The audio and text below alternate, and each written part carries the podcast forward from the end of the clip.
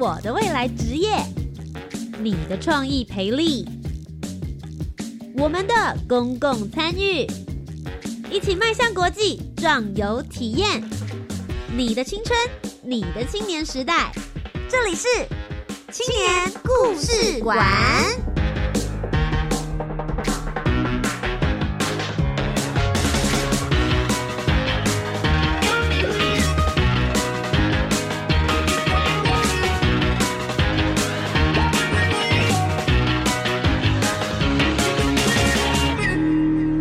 位青年，一个故事，改变与感动就从年轻人开始。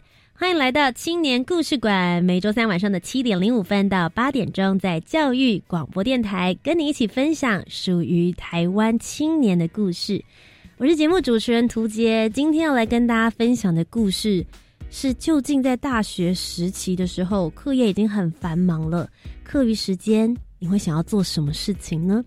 今天为大家访问到了这一组团队，他们将课余时间放在了服务偏乡，而且这个偏乡不是在台湾，而是他们要搭着飞机，咻的一下来到了国外。我们就要去到的地方是泰国的北部。今天要邀请到的呢，就是国北小太阳青年海外和平的工作团队，一起来跟我们分享。今年是他们迈入第十三个年头，在这边做服务了。我们请来了去了三次的团长大大，他应该是前团长了，然后也请来了现任的团长，跟我们一起来分享他们的服务内容，还有他们的挑战。我们就一起来欢迎他们。大家好，嗯，我们是国立台北教育大学国北小太阳，我是刘婉琪，毕业于教育学系，嗯，是前任的团长。大家好，我是陈品瑜，目前就读于国立台北教育大学幼儿与家庭教育学系三年级，那我是现任团长。那我们接下来就一起透过今天的专访，来听听婉琪以及品瑜的故事。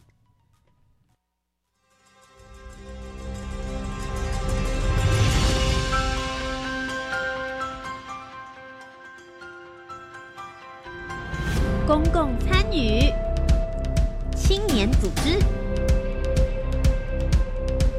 志工服务，Let's go，一起青年行动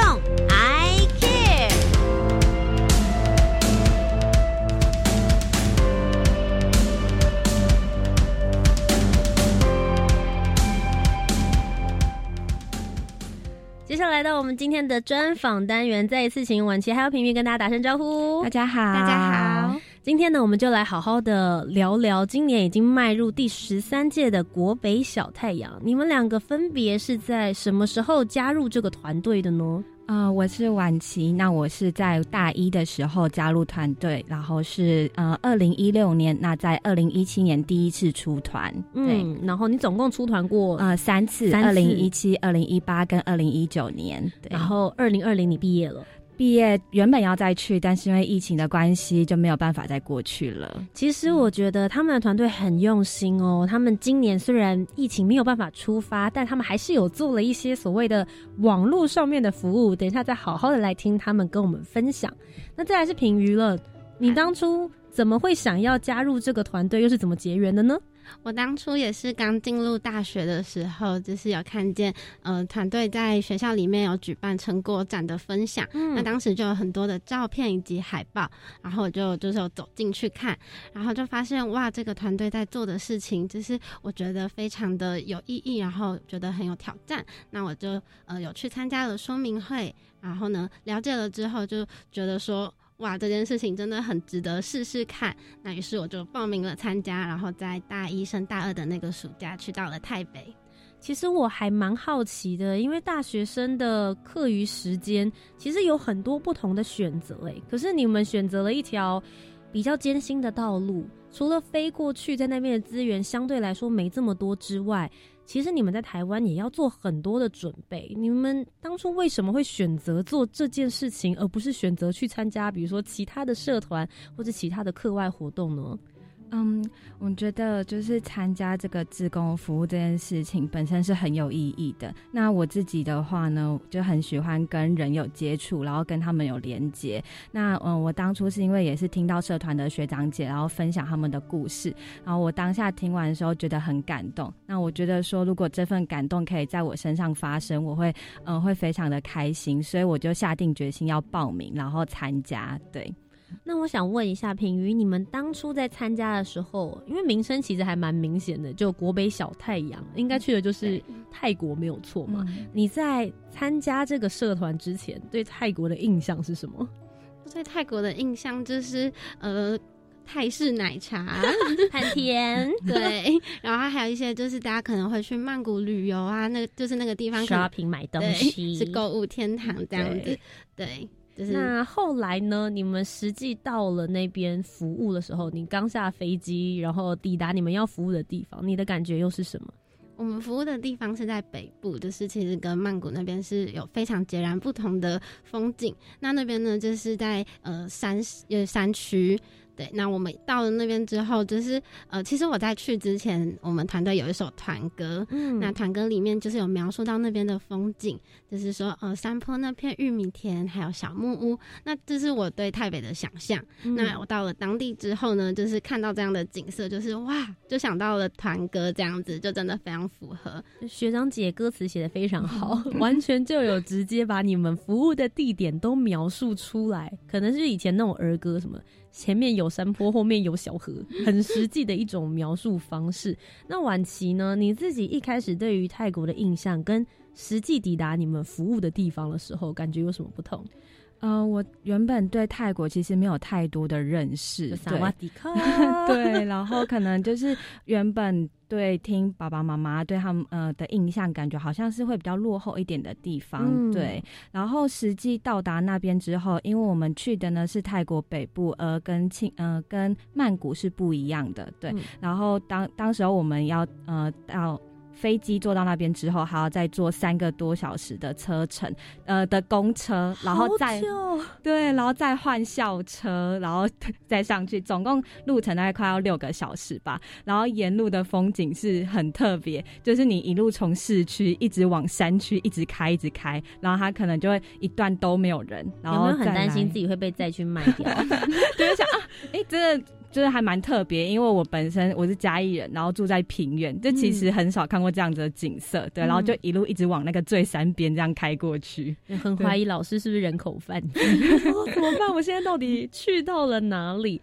那其实国北小太阳，你们连续这十几年来做的服务，每一年的时候就是暑假出团，大概会去四到五周左右的时间，每一年应该都有一些不同的主题。那就先从晚期好了，先跟我们简单的分享。讲一下，究竟你们实际在的这个区域，你们是在哪里做服务？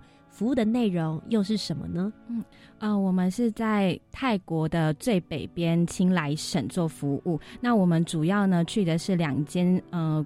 学校第一间是光复中学，那第二间呢是广华小学。我们主要是在光复中学已经服务了十三年。那因为光复中学呢，其实算是一间比较大的学校，那我们以它作为据点，然后向外发展。那广华小学呢，恰巧就是附嗯它附近的一张偏偏乡小学，那那边的资源非常的缺乏，然后呃也很多。也缺乏老师，物资也都没有进去，所以我们那时候呢，就听了光复中学的严校长的建议之后，我们就决定把重心放到广华小学。那在我第一年去的时候呢，刚好是我们在广华小学的呃第一年，对，然后至今的话就已经是第四年了。哦，所以你是开创的先锋，有有遇到第一年过去的时候的那个刚开始要建立关系的感觉。对，嗯嗯。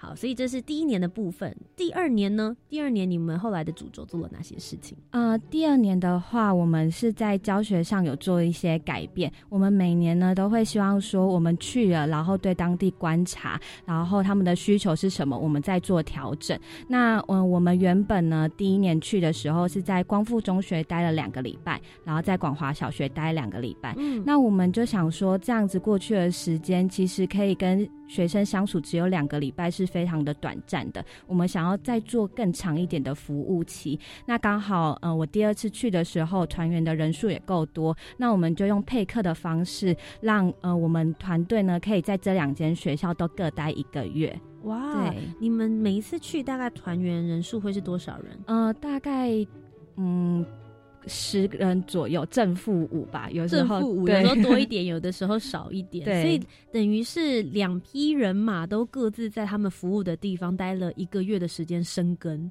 对啊、我们两边就是每天会排课会交换，可能你今天是在广华小学，明天是在光复，这是这样子轮流，所以呃，两间学校我们都会非常熟悉，那跟学生也会有建立很好的关系。哎，那我很好奇耶，因为你有提到说你们是去那边教课的，你们嗯最主要的学科内容是以哪些科目为主呢？呃，在台北这个地方很特别，就是小朋友他们早上其实会去上泰文小学，那嗯我们呢是下午的华文呃小学，那所以我们最主要会是以华文跟数学为主，对，嗯那这也是我们教授的科目。了解，所以除了呃教授的学科内容之外，其实你们有帮他们举办一些活动，对不对？嗯，对，在呃我们平日的话呢，就会教授华文跟数学。那在六日的时候，我们会呃举办不同的活动，对，嗯。像是我们上次呢有举办一个是认识世界，因为在当地的小朋友他其实资源很缺乏，他不太会有机会可以去认识到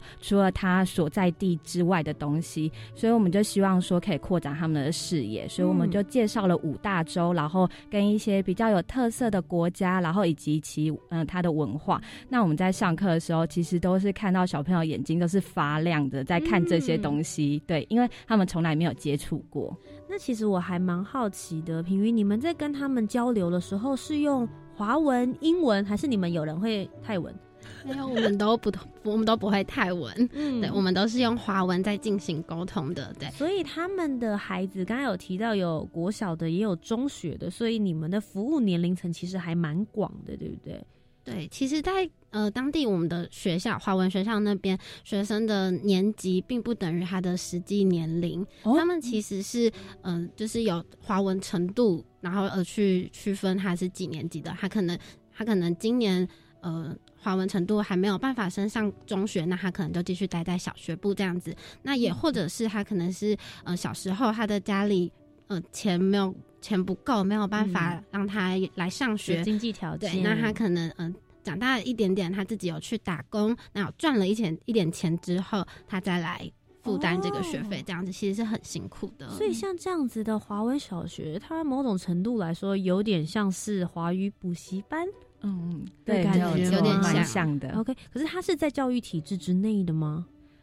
呃，算是教育体制之内，对，但是他们当地呢，真的有就是合法成立的华文学校，大概是应该是三所或是到十所，我们没有非常确定，对所以相关资源其实就是没有那么多，是很嗯缺乏的。对那我很好奇，你们所服务的这两个地方的话，他们大概实际来上课或是接受你们这样子服务协助的孩子们，总共有多少人？大概在光复中学，我们服务的，呃，去年我们服务的是四年级到六年级的学生。OK，对，那一共是呃有六个班，嗯然后学生人数大约是三三百到四百位。这么多，光复中学这是是当地一所非常大的学校，呃，蛮多学生都会就是从很很远的村子，然后来这边上学，然后就是他可能会住校在这个学校里面，然后可能到放假的时候才会回家这样子。嗯，那其实呃，像平云你自己就是跟晚期你们重叠的部分就是第三年的时间嘛，对不对？除了你们一直在讲的每一年，你们都会针对学科的部分教他们华语，教他们数学，然后接着呢，你们也会再做一些额外的活动，像刚刚提到的认识世界。除此之外，你们有带他们做像是运动会，甚至是改善校园环境。哦，对，呃，在广华学校呢，我们已经就是有连续举办了四年的运动会，就是希望可以透过呃课外活动的方式，然后让学生可以有机会去运动，然后同时也可以就是增进他们的团队合作能力。那透过这样的方式，就是让他们达到另外一种学习。那彩绘校园的部分呢，就是嗯，因为学校的校舍可能有一些老旧，那刚好就是我们有一批人过去，那学校就希望说，我们可以利用白天就是学生们都在泰文学校上课的时间，我们就可以在学校里面进行彩绘。那我们帮他们的学校。嗯，改建好就是呃，就是帮他布置的比较漂亮一点。那学生来到这里上课的时候，他可能就会呃知道说，哇，我要今天要来学华文了。嗯，我觉得我们蛮特别的是，我印象很深，我们去年在。彩绘校园的时候，我们也在墙壁上面写一些标语，例如像是啊多说华文，然后雨天要撑伞，然后要有礼貌等等之类的。那下课的时候，其实我们有看到学生他是拿着他的课本，然后他的课本最后一页，然后就打开来，拿着笔坐在地上，然后就。模仿着上面的话，然后写字这样子，嗯，对，其实就是创造一个华语环境给他们，甚至是有的时候谁不喜欢在一个漂亮，然后又觉得干干净净的地方来进行学习呢？这就是大家有一种王美强的概念，对，到那边去帮他们创造这样子的环境。不过我觉得你们也还蛮用心，除了做这样子的美化之外，你们也会带着这些孩子们一起做进村的活动。是去做，比如说捡拾呃村内的垃圾啊，或者是帮他们来去处理环境的内容吗？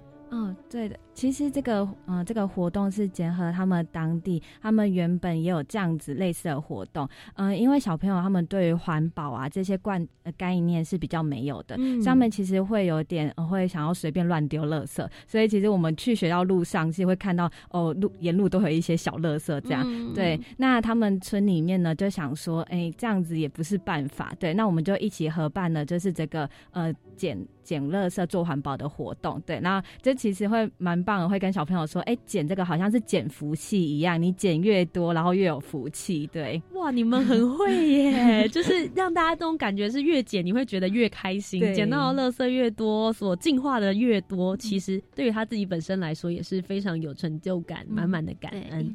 那其实大家如果听到这边，就会想说，哇，他们做的服务真的非常非常的有意义。如果你也很想要参与，或是很想要帮忙的话，其实你们也有在网络上面做一些物资的募集，来去做关怀活动，对不对？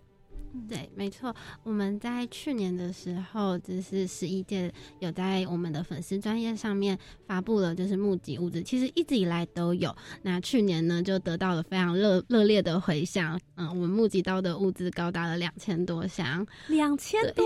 你们募集的大概是什么样类型的物资呢？我们募集的是衣物，然后一些书籍，像是绘本啊、故事书，就是华语文的书籍，然后还有一些文具。等等的，对，那主要是衣物，哇，光是分类应该就觉得蛮崩溃了吧？对，其实我们去年就是收到这么多的时候，我们有吓到吗？很意外，非常意外。你们去年是第一届做这样子的服务或者这样的募集吗？嗯，没有，我们呃一直以来都有在募集物资，就是从最开始就是呃发现当地有。这样的需求，对对对，有需求之后就开始有慢慢的募集。那其实前几年所募集到的物资，就是都还是大概是十箱左右的量。那就是去年可能是因为呃网络的力量，爱心大爆炸，对对对。然后嗯，因为我们有看到有非常多人的转发，然后连接到社团，然后就非常多爱心人士响应。去年就有非常非常多的物资这样。OK，所以你们就当挑夫。把他们这些物资，大家的爱心也一起带过去那边了。那除了实体到那边之外，其实你们也很鼓励当地的孩子们可以继续持续不断的学习。所以同时，你们的团队其实也有提供跟募集奖助学金的部部分。嗯，对。刚刚有提到有物资募集，那我们其实也有募资募募集资金。对，那我们有向呃台北的中心服务社募集，那每年大概都会带十万呃的奖学。奖助学金过去帮助他们，对。那我们就是有在广华小学，因为其实广华小学它是一所比较偏乡的小学校，它的人数大概只有一百五十个人，嗯。那那边的小朋友，他们其实家里家境都蛮不好的，他们唯一的收入来源大概是爸爸妈妈去采摘早上去采茶，对。那其实没有那么多的钱让他们就是再去负担。呃，其实那个上华文课的钱也不多，可能是六百块、九百块一个月台币，大概是台币，对，就跟泰铢差不多一比一对。但是他们还是没有办法负担，那我们就不希望说因为这样子，然后就放弃学习，所以我们就在广华小学运用这十万块，然后我们就帮他建立了一个奖助学金，就补助清寒的小朋友，然后或者是他学业呢是在前面的小朋友，我们也会补助他，那就希望可以用这笔资金让他继续的上学。嗯，其实我很好奇，因为你们两位。教育学系，然后另外一位是幼儿与家庭教育学系，你们都算是有教学相关的背景。不过去这一趟一个月，其实你们也是要准备很多。可不可以跟我们分享一下，在去服务之前，大家都只会想说啊，你大概是花四个礼拜到五个礼拜的时间到当地，这样子就好了。好像也有人把它当做一个暑期夏令营，呃，你们一面服务一面玩。但事实上没这么简单，对不对？出发之前要准备多久？又有哪一些的工作项目？邀请你们两位。又是团长哦，现任团长。对，嗯，我们其实每年的培训都是为期将近一年的，其实是在 好久。就是我们像现在就是十十月的时候，就是募集新团员，然后团员进来，然后就开始。嗯，帮他们培训，就是跟他们说我们为什么要到那里去服务，然后建立呃我们团队的默契，还有一些志工心态的部分。然后我们会借由就是学长姐的经验传承，然后以及我们团队可能每个团员都各自有各自的专长，然后我们一起互相呃互相学习，然后在这一年的时间里面，然后去规划设计那个到当地的服务这样子。晚期总共参加了三年的时间，你之前也是前团长，我会蛮好奇的。很多人都会想说，志工服务也许只需要有一颗热忱的心就好，但事实上，在出发之前的志工心态建立，是不是相对来说是非常重要的？嗯，没有错，这也是我们团队会很去着重的事情。就呃，我们会觉得说，你的一个当志工的心态要对，那你去当地的话，你才能够用着正确的心态去服务他们。对，所以我们会希望说，像这个维。维持一年的准备啊，大家好像会觉得很久，但这中间其实会很充实，因为我们要呃先了解说，哎，我们的服务他们的需求是什么，那我们要设计怎样子的服务，那以及我们去上一个月，因为那一个月都要上课，所以我们对于备课这些都是很要求，我们会。对，写很多的教案，然后还有经过不断的试教，确保说我们每个团员去那边教学生是可以有呃有专业，然后去教他的。对，其实老师要备个一个小时的课，他可能就要相对付出八个小时、十个小时，甚至是一整天的时间，才能够做出有品质的教案。所以你们在这点上面。都飞一趟过去，又获得大家这么多的爱心，一定要好好的把握那些时间。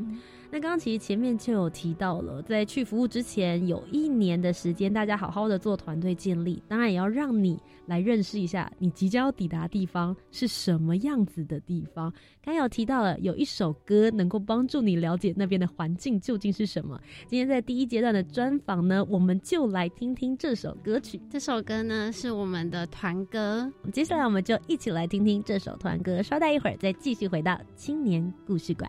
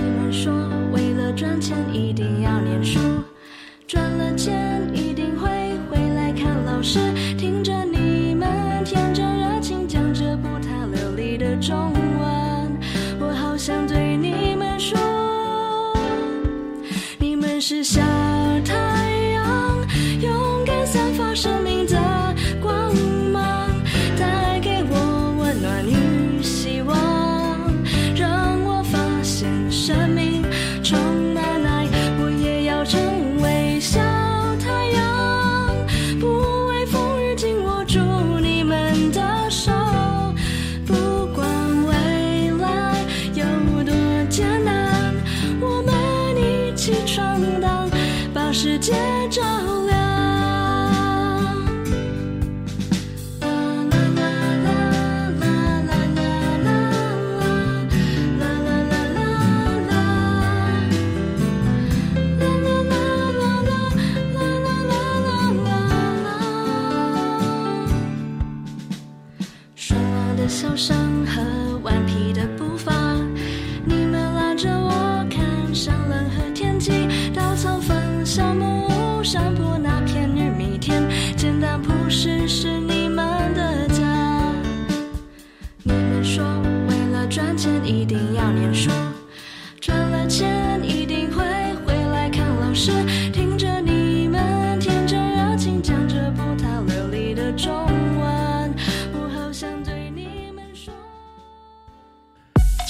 的听众朋友们，大家好，我是电音新浪潮的主持人，我是 DJ 罗小 Q，在每周日的晚上十一点到十二点钟，欢迎大家一起来参加交电台为您举办的电音 Party 电音派对，由我小 Q 在空中为您服务，为您送上一个小时的不间断的电音音乐的介绍，同时为您带来呢最精彩的音乐的分析，欢迎大家一起来呼朋引伴，参加交电台电音新浪潮 Party 吧。请问报考特殊选才招生的资格是什么？要具有特殊才能、经历、成就或不同教育资历，例如境外台生、新住民子女、弱势族群、实验教育学生等。一百一十学年度特殊选才招生计划正在受理报名，共有五十四校、五百一十三学系，提供一千四百五十三个招生名额，请上大学多元入学升学网查询。以上广告由教育部提供。现在疫情在各国蔓延，到底该怎么解决呢？这真是当前最重要的议题。教育部青年署已经邀请国内外青年，在十一月二十七号下午四点到五点，针对全球青年如何合作防疫进行直播，这样就能在线上看喽。对呀、只要在活动网页完成报名注册，就可以在线上与各国专家互动交流哦。相关内容可上全球青年趋势论坛粉丝专业了解。以上广告由教育部提供。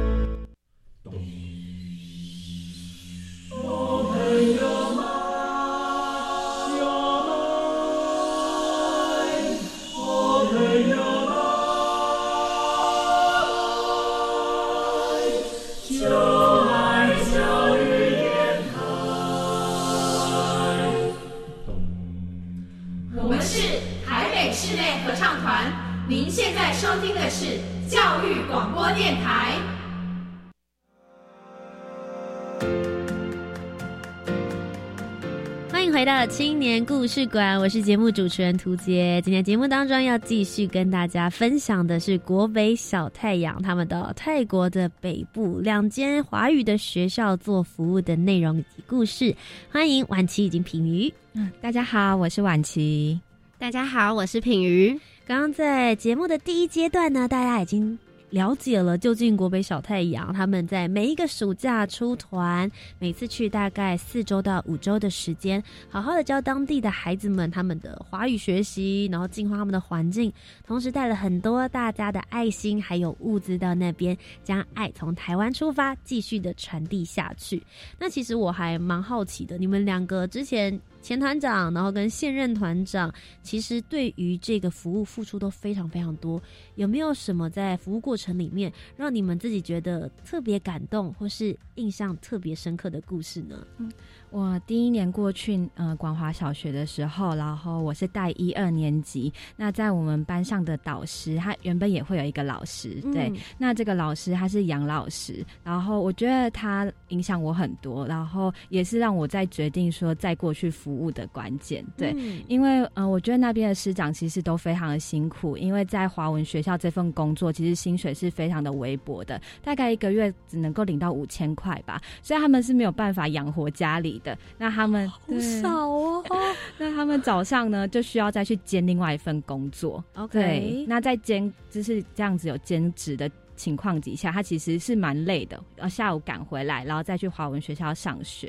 对，嗯那其实我们也会问他说：“哦，老师你这么辛苦啊，那就是哎，你怎么会想要继续当老师下去？”对，那老师其实他每次都会跟我说：“哦，不是辛苦，是幸福，对他来说是幸福。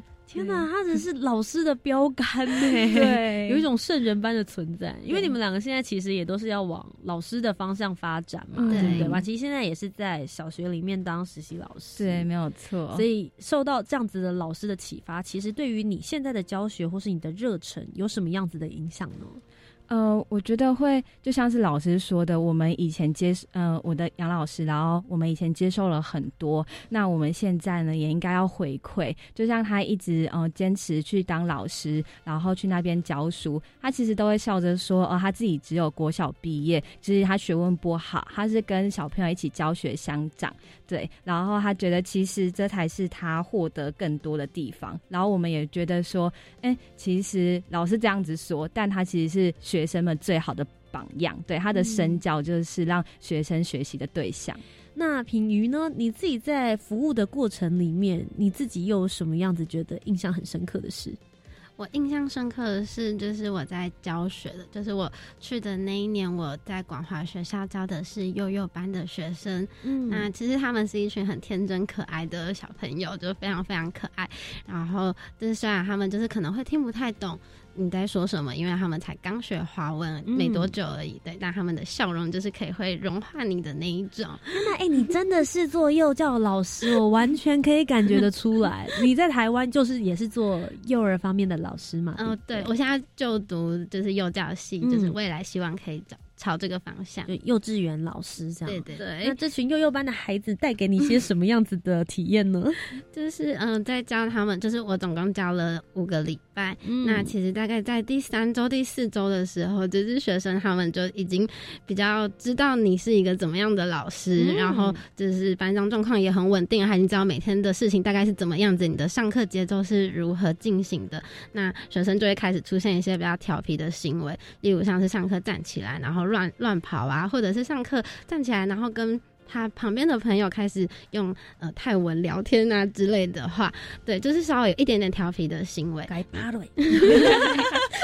那当时我就是我还蛮头痛的，嗯，对。那呃这边要先说明的是，就是呃我们班上有几位学生呢，就是他因为家里住在比较远的村子，嗯，那他平常来呃在学在学习的时候，还是住在华呃泰文学校里面，然后。呃，到周末的时候，他才会回家去。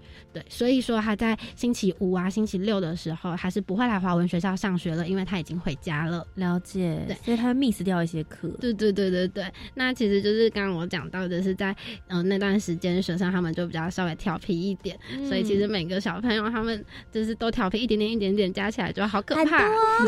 Oh my god！爆炸了。对啊，然后就是，然后就有有一个星期五，就是有有。刚好那几位学生他们就回家了，嗯，那就班上的情况就稳定了一点点，因为就是少了几个学生嘛，对，这样子。那因为嗯，我当时是觉得有一点就是轻松，就觉得啊，今天学生比较少，我今天可以稍微轻松一点点。对对对，那只是我当时就是这样的心态。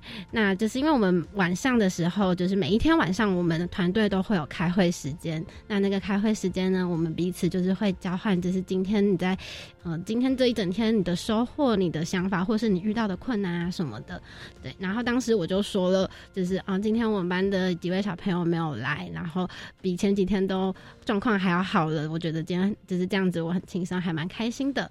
对，那当时就是结果，呃，团长，就当时的团长是晚期，对，就是你，没错，晚期他给予的回馈呢，就是让我非常非常深刻的心思。嗯，他他那时候就说，嗯，我们觉得应该，我们不应该因为学生就是没有来上学，然后让班上秩序变好。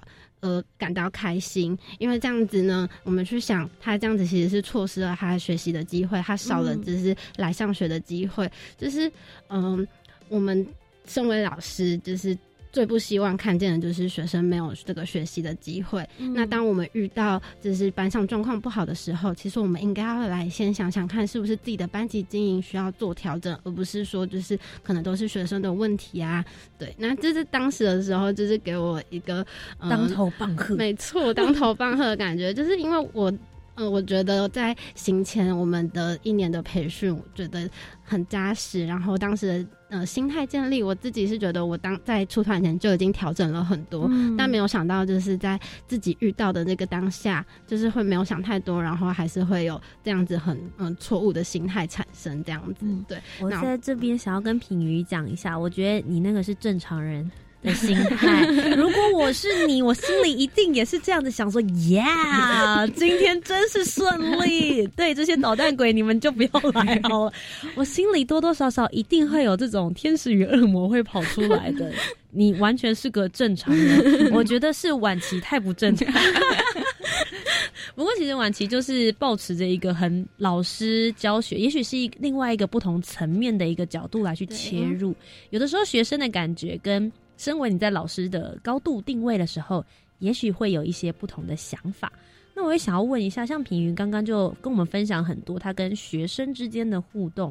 那晚琪呢？你去在服务的过程之中，有没有哪些学生跟你之间的互动，也是让你一直记到现在？嗯，有。就是一样，也是在广华小学。那那时候我们班一年级，那有说到说他们是用能力来分，就是在哪个年级。所以我们一年级的班长其实是一个十五岁的呃大男孩了。对，那他那时候呢，他才刚来华文学校读书半年，所以呃他还蛮害羞腼腆的，跟他讲话的时候，他都不太敢看我这样。对，不过他的华文程度已经蛮好的，可以跟老师就是对谈。嗯，那但是他其实有一件事情就让我感到。觉得非常奇怪，就每次只要提及泰文学校的一些事情，他心情都会非常的不好。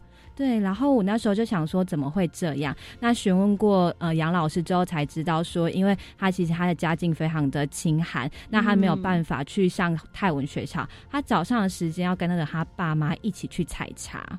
对，所以小童工 没错，他们那边这样的情况其实也蛮多的。那他所以他就只好说，他早上白天去工作，那下午来呃上华文学校。对，那呃就我觉得杨老师就会跟他像是朋友一样，然后开导他。那后来呢，在这一个月，就是我也跟他建立很好的关系。那之后去的第二年、第三年，我也都有在遇到他。那第三年我有教过他。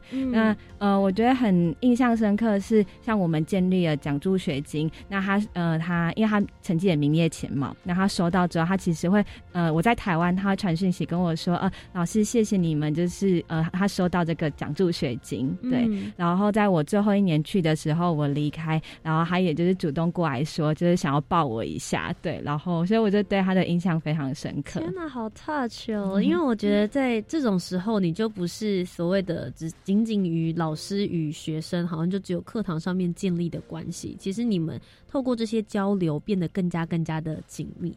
哎，我其实蛮好奇，因为你们也都是教育学系的老师们，现在老师其实真的是还蛮需要做心灵上面的观察，对不对？不光光只是说 OK，他成绩很好，学科表现也不错，有的时候你们也是必须要透过枝微末节去关心他们生活上面的事吗？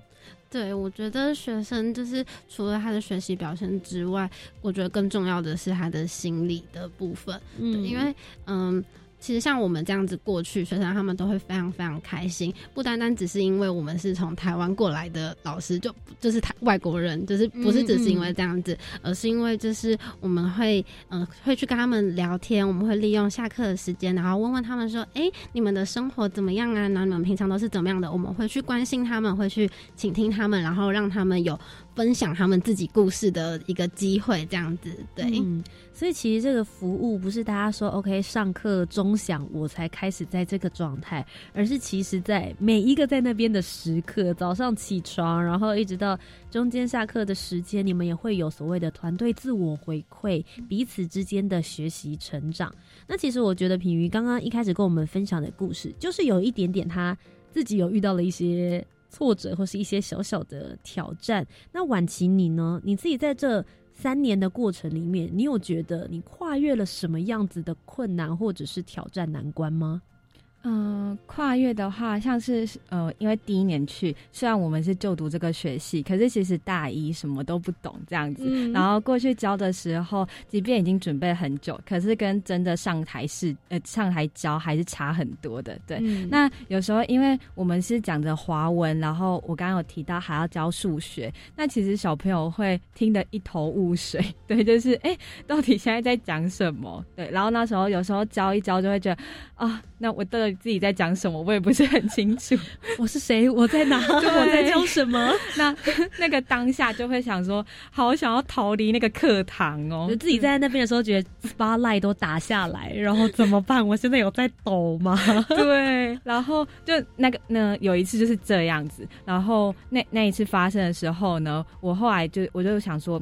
但我还是应该要教下去啊。然后我就看着台下有一个学生，他是非常炯炯有神的看着我，然后我那时候就觉得不行，我绝对不能够让我的教学这样子。就那一天呢，把它结束之后，我就是要调整自己的教学，我就觉得，哎，还是有学生那么渴望着想要上课的，对，那应该要改变自己的教学法，然后让学生都可以听得懂。嗯，所以其实自己在一开始教学出生之读的时候，然后一直到现在变得比较有经验了，甚至回来台湾，现在也开始在教学上课。那其实挑战一路过来，每个人都会有很多不同的感受。不过品瑜，你今年当团长真的是超级有挑战，因为你们没有办法出国，但你们也不想让服务。就此停止，对不对？那你们今年做了什么样的努力？今年真的是因为疫情的关系，就是人没有办法到泰国那边。不过，就是因为我们嗯在当地其实也是服务了很久，然后跟当地有非常深厚的感情，然后也一直都有跟学生啊、老师们都有密切的联络。对，那就是我们一直都很希望，就是可以呃再把。这样的服务延续下去，于是我们今年就是有开始呃转换成线上的课程，因为呃当地的设备啊，近年来就我们的观察也是慢慢有在进步这样子。你们变成 tutor 婆婆吗？这种感觉，我们把一些就是在台湾的呃收集到的一些华文的学习资源，就是让。呃，那些资源可以放在网络上面，然后学生可以利用课余的时间上去看，他让他就是，嗯，不一定要学课本里面的东西，他可以从生活里面去学习华文。对，所以在网络上面，如果大家也有兴趣想要了解的话，可以上网搜寻国北小太阳的学习咨询网资讯网，就可以在 上面看得到他们今年因应疫情的关系，没有放弃，要继续把服务延续下去。但其实我觉得晚期有提到一点，我自己还蛮好奇的地方。你们持续在那边做了这么久的服务，可是在这个过程里面，其实还是有一些你们没有办法改变的事情。是在当地有部分的孩子，你们观察到他其实是没有身份的。对，就这一件事情会让我自己蛮难过的。他嗯，因为他们有些人。蛮多都是从国共内战，然后呢往南撤的这一些呃后代。那他经过了缅甸，再再到台北，他们其实呃很多是难民的身份，没有身份证，所以他其实他的居住地也会被限制在青莱这个地方。那呃我们看到有些学生他其实很优秀，那或许以后呢也可以读大学，对他的帮助会很好。那他们其实因为接触我们这么多台湾老师，他们也都会想说想要来台湾念书，是，但是。是因为他们身份的关系，他们却没有办法去达成这件事情，所以这件事情也会让我一直觉得很难过。那我也会希望说，如果可以有更多人去关注这个议题的话，或许哪一天可以改变他们现在的窘境。也希望透过这个节目，让大家知道，在台北这边有这样子的一群人。也许大家也可以多多的付出你的爱心、关注，有的时候甚至只是在一篇贴文里面的一个赞，也能够表达你自己对于这样子的活动的支援想法。那今天其实邀请到了两位来到我们的节目当中，我其实自己会最好奇的地方是。从故事，从你们的分享都知道，你们获得了非常多的成长。不过，如果你们自己去细数，当初在一开始大一刚进来，还没有参与国北小太阳的你们，以及现在已经带着满满的经验值回来的你们，你们自己觉得个人来说有什么样子的学习跟成长呢？最大的成长，我觉得是让我有一个反思自己的机会。那尤其特别是在教育理念的这个部分。对，嗯，我印象非常非常深刻的是，在我们当地所服务的光复高中的严严校长，他有说过一句话，他说：“台北的希望在孩子，孩子的希望在教育。”那这句话就是当时我听到，我就觉得，嗯，教育这件事情，就是真的是在这块土地上，就是嗯，依照着。这样的精神，然后去被实践的，就是教育的力量，其实是非常非常之大的。学生他们可能他的出身可能家境啊，可能不是太好，但是他们可以经过学习，然后他他如果来华文学校学了，他可以会泰文也会中文，那他之后可以从事的行业就特别特别多，然后他的。嗯，他想要改变他人生的机会就很大，这样子对，所以我觉得教育是真的真的可以改变一个人，然后也可以让他看见就是未来的那一道光，这样子。那晚期呢？嗯，我觉得我自己收获最多的是，呃，可能是在一些灵机应变上的处理。对，因为我们到当地的话，每每天每天都会接受到不同任务，然后会有许多的挑战。那在没有去之前呢，我可能没有办法知道哦，原来我自己可以处理这么多的事情。对，然后我觉得，呃，遇到的人事物都给我很多的温暖，然后也让我自己就是我觉得心里也成长很多。对，然后那边的。小朋友会，我们会一直跟他们有着连接。那呃，像是我，我觉得还蛮特别，是我们可能去服务的第一个礼拜，小朋友就会一直听到疯，他们疯狂问我们说：“老师，你明年会来吗？你明年会来吗？”对，然后我会觉得说：“哎，呃，想要为了他们，然后自己再去多做更多的成长。对，不管是教学上也好啊，或者是各方面的能力，对。”今天邀请到了两位来到我们的节目当中。那在今天专访单元的最后呢，我也想要请你们对接下来也想要做这样子的，不论是跨国的志工，或者在台湾，如果他们也想做志工的大学生们，身为已经是前辈了，你们已经回来了，请问前辈们有没有什么话想要鼓励他们的呢？嗯，我觉得就是要勇敢把握生命中所有的机会，然后你要用心的去体会每一个当下，就是这样，就是会有不不同的收获。对，嗯，那我觉得就是呃，大家可能一开始都会害怕自己没有能力没有那么好，对，那我会想要送给大家说，你不需要很厉害才开始，要开始了才会很厉害。今天谢谢郭飞小太阳前团长以及现任的团长万琪以及品瑜来到我们节目当中接受我们的专访。在今天这个单元最后，品瑜也要推荐一首歌曲给我们。好，我要推荐的歌曲呢是邱正哲的《太阳》。那推荐这首歌的原因呢，其实是因为，嗯，像是今年因为疫情的关系，我们没有办法去到当地嘛，但是我们还是呃有透过其他网络的服务，然后就是继续为当地努力着，然后也为了我们自己努力着这样子。所以呃，这这首歌的歌词啊，其中有一句话，他就说了：“就算不能在你身旁，也要尽力为你发光。”那我觉得就是非常符合，就是我们今年。所遇到的挑战，然后呃，希望这首歌呢也可以带给大家，就是一个温暖的力量。那么我们接下来就一起来听听这首歌曲《太阳》，以及在下个单元呢，要继续来听听究竟晚期还有品瑜要推荐什么样子的电影给你们呢？你总感到落寞、沮丧，你总感到失望。对于人生未来，总有太多迷惘。你总伪装自己不痛，你总笑着逞强。对于爱情害怕触碰，放弃挣扎。你看着我眼睛，你记着我心。风雨，别忘记还有我站在这里。我只想做你的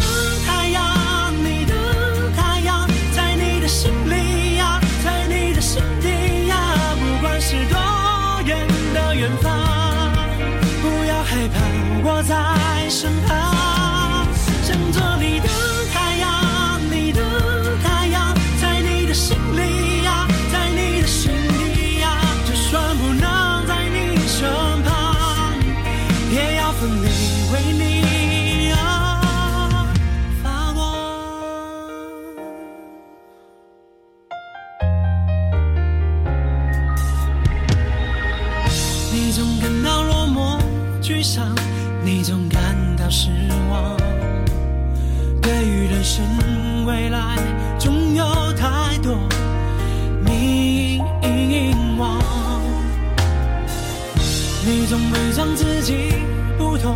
你总笑着逞强，对于爱情害怕触碰，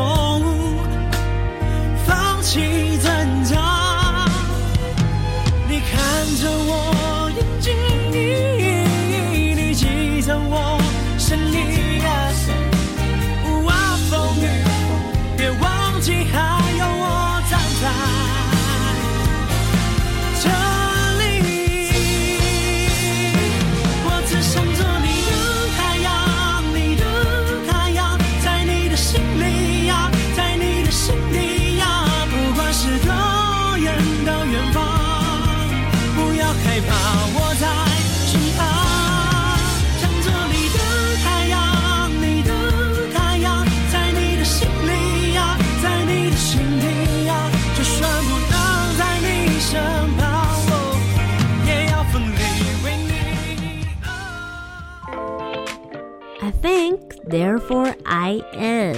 我思故我在。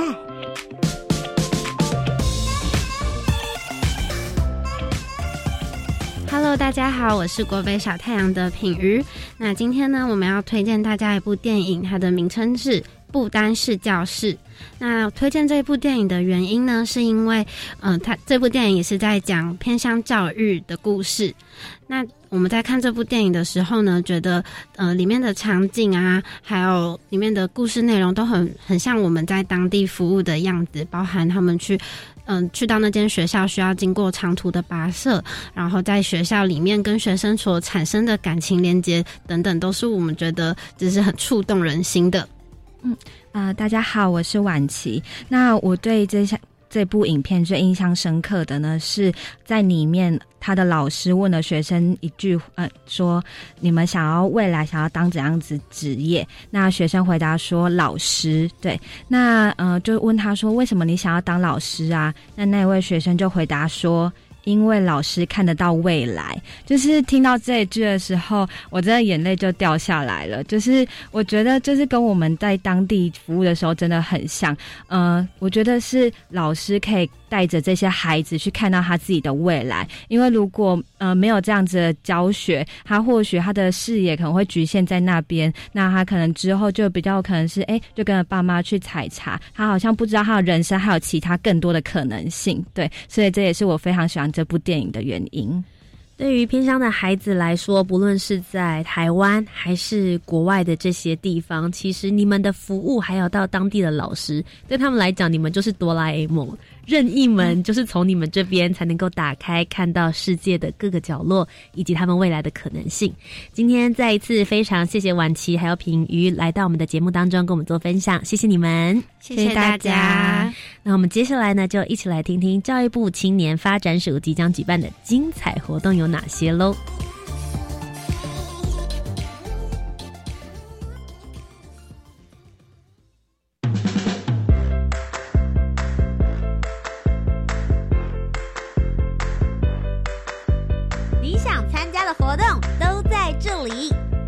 活动地图 I enjoy。活动地图 I enjoy，跟大家分享教育部青年发展署即将举办的精彩活动。今天呢，总共有两个活动要来跟大家做分享。首先，第一个是全球青年趋势线上研讨会，接下来这一场呢是在十一月二十七号的下午四点到五点来做举办。以全球伙伴关系、防疫生活、Cross 数位科技来作为主轴的议题，邀请了国内外语坛人分享防疫的经验，与线上青年互动交流，思考共同合作防疫的可能性。欢迎青年朋友们可以线上报名，我们一起来蹦出跨国合作的新火花。接着呢，是一百零九年的青年社区参与行动二点零 Change Maker 计划成果展。这个活动呢，即将在一百零九年，也就是今年的十二月五号以及六号这两天来举办，会在台北华山一九一四文化创意产业园区的中四 B 这个场地来进行。最主要是希望能够鼓励大家来认识 Change Maker 计划。教育部青年发展署请今年入选的五十二个行动团队以及二十七个行动学习点，透过办理策展的方式来展现他们的行动成果。现场也有很多行动体验的课程哦，所以欢迎大家周末时间假期在行事历上面写下十二月五号以及六号，可以来逛一逛我们的成果展。以上呢就是我们今天的青年故事馆。如果你喜欢我们的节目内容，不要忘记要锁定每周三晚上的七点零五分到八点钟，在教育广播电台青年故事馆陪着你一起聆听台湾青年的故事。我是节目主持人涂杰。如果大家对于节目或者是对于主持人我呢有任何的回馈或者想要说的话，都可以上 Facebook、Instagram 或者是 YouTube 频道，搜寻“涂杰”就可以找得到我啦。那么我们就下周节目再见喽，拜拜。